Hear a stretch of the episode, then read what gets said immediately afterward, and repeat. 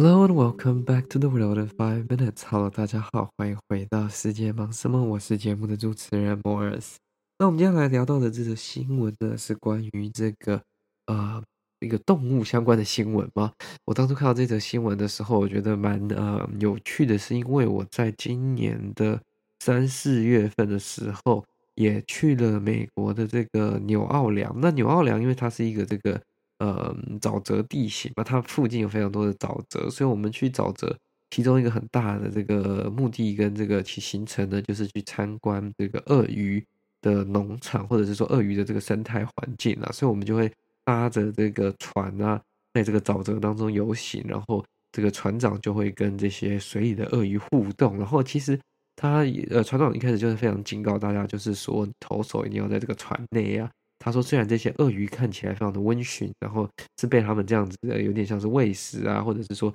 呃，有点像是他们活在他们的这个园区里面，但是他说他的这个狼性，或者是他们这种动物的兽性还存在的。然后他就用实验的方法，用这个丢肉进去的方法来实验。”后来我们就发现，哇，那个鳄鱼还是十分的可怕，它还是非常的有这个攻击性的，它只是装的很温驯啊。但是我们接下来看到的不是这个暴力，或者是说比较可怕的这种鳄鱼，我们来看到的是这个 gentle and very um supportive，非常温柔温驯的这个鳄鱼啊。那这个我看到这个新闻的时候，我一开始是想说，哎，这个人是不是？呃，有点问题，然后后来才发现这其实是一个感人的故事啦。Anyways，嗯、这个新闻的标题是说，Emotional support alligator was borrowed from attending Phillies game。那这个是在美国费城 Philadelphia 所发生的一个这个的新闻啦。那基本上呢，就是嗯，在九月底的时候，有一名男子带着他的这个鳄鱼，他说他的这个鳄鱼呢是他的 emotional support animal，就是呃情感支持动物。那他已经养了他大概七年，他呃当初领养他的原因是因为他那时候正在做这个呃化疗癌症的治疗，那他想要领养一个动物，可是他选择的是这条鳄鱼这样子。那其实呢，呃，他们被这个球场的这个保全。拒绝了也是非常理所当然的了，因为可能球场的保全也会担心说，鳄鱼会不会对场内的观众跟整个环境产生什么样的危险，会不会引起暴动等等的，这都是他们要考虑的范围嘛。但比较有趣的是说啊，他原本其实是呃，因为他会这个主人啊，这位男子他会带着他的这个鳄鱼叫瓦里，Wally 他会带他去包括学校啊、医院啊，或者是说这些养老院去参访或者是参观，跟他们。的这些住民啊，或者是学生做一些互动，那因为这样子的这些行程，引发了这个 Phillies 就是呃费城的这个 MLB 棒球队的兴趣，所以邀请他们其实来呃参观他们的 Stadium，然后在比赛前呢来跟他们的球员打招呼等等的。但是因为他们说他们呃迟到的关系，所以球员已经开始在这个。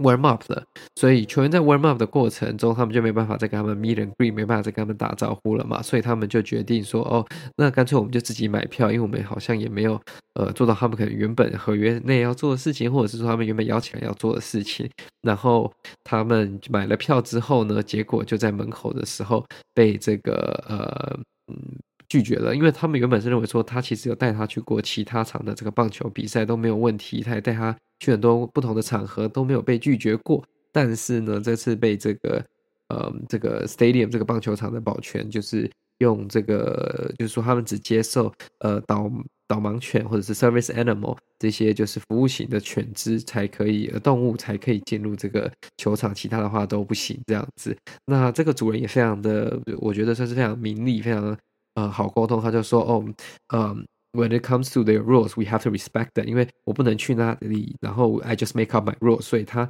这么说，我觉得是非常呃明理、非常理智的。他没有因为说，哎，我今天被邀请来，可是我自己迟到，那你现在不让我进去，然后就找很多借口跟理由。他是非常 reasonable 的，在跟这个、嗯、当地场的工呃工作人员做沟通了。所以我觉得这是一个很棒的表现，这样子。那其实，嗯，他们就说他们当初只领养跟饲养这个 alligator。是很多年前了。那呃，其实他在这个七年以内，他说他们从来都不怎么需要训练他，他都非常的温驯，然后甚至也都不会呃，从来没有秀过任何的 aggression。有些可能是要慢慢调教，慢慢就是让他的就是人类化这样子的感觉。可是他说，他从他们当初饲养领养的这个过程开始呢，就没有曾经没有任何过这样的这个呃阶段，他是有对主人攻击或者是说比较暴力的倾向吧。那看完这则新闻之后呢，我刚好往下面看了，就发现说哇。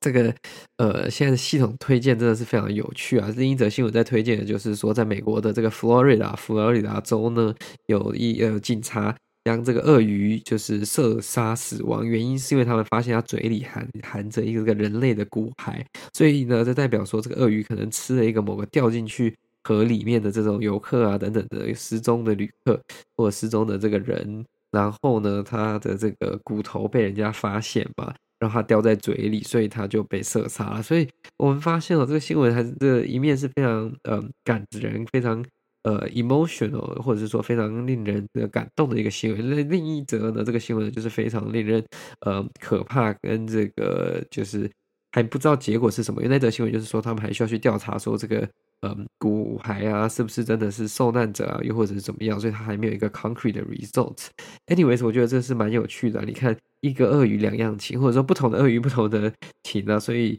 这个就是要提醒大家，如果在野外活动，还是要特别小心啦。就是波克斯他们看起来，他们 surface 上的 very 的呃 very chill，或者说 very gentle，他们就实际上就那么 gentle。这还是需要就是呃保持一定的距离，才能保护自自己自身的安全啦。好的，这就是今天为各位分享的这则新闻啦。如果你喜欢我们这则节目的话呢，再将它分享给你的亲朋好友。那我们就下次再见喽，拜拜。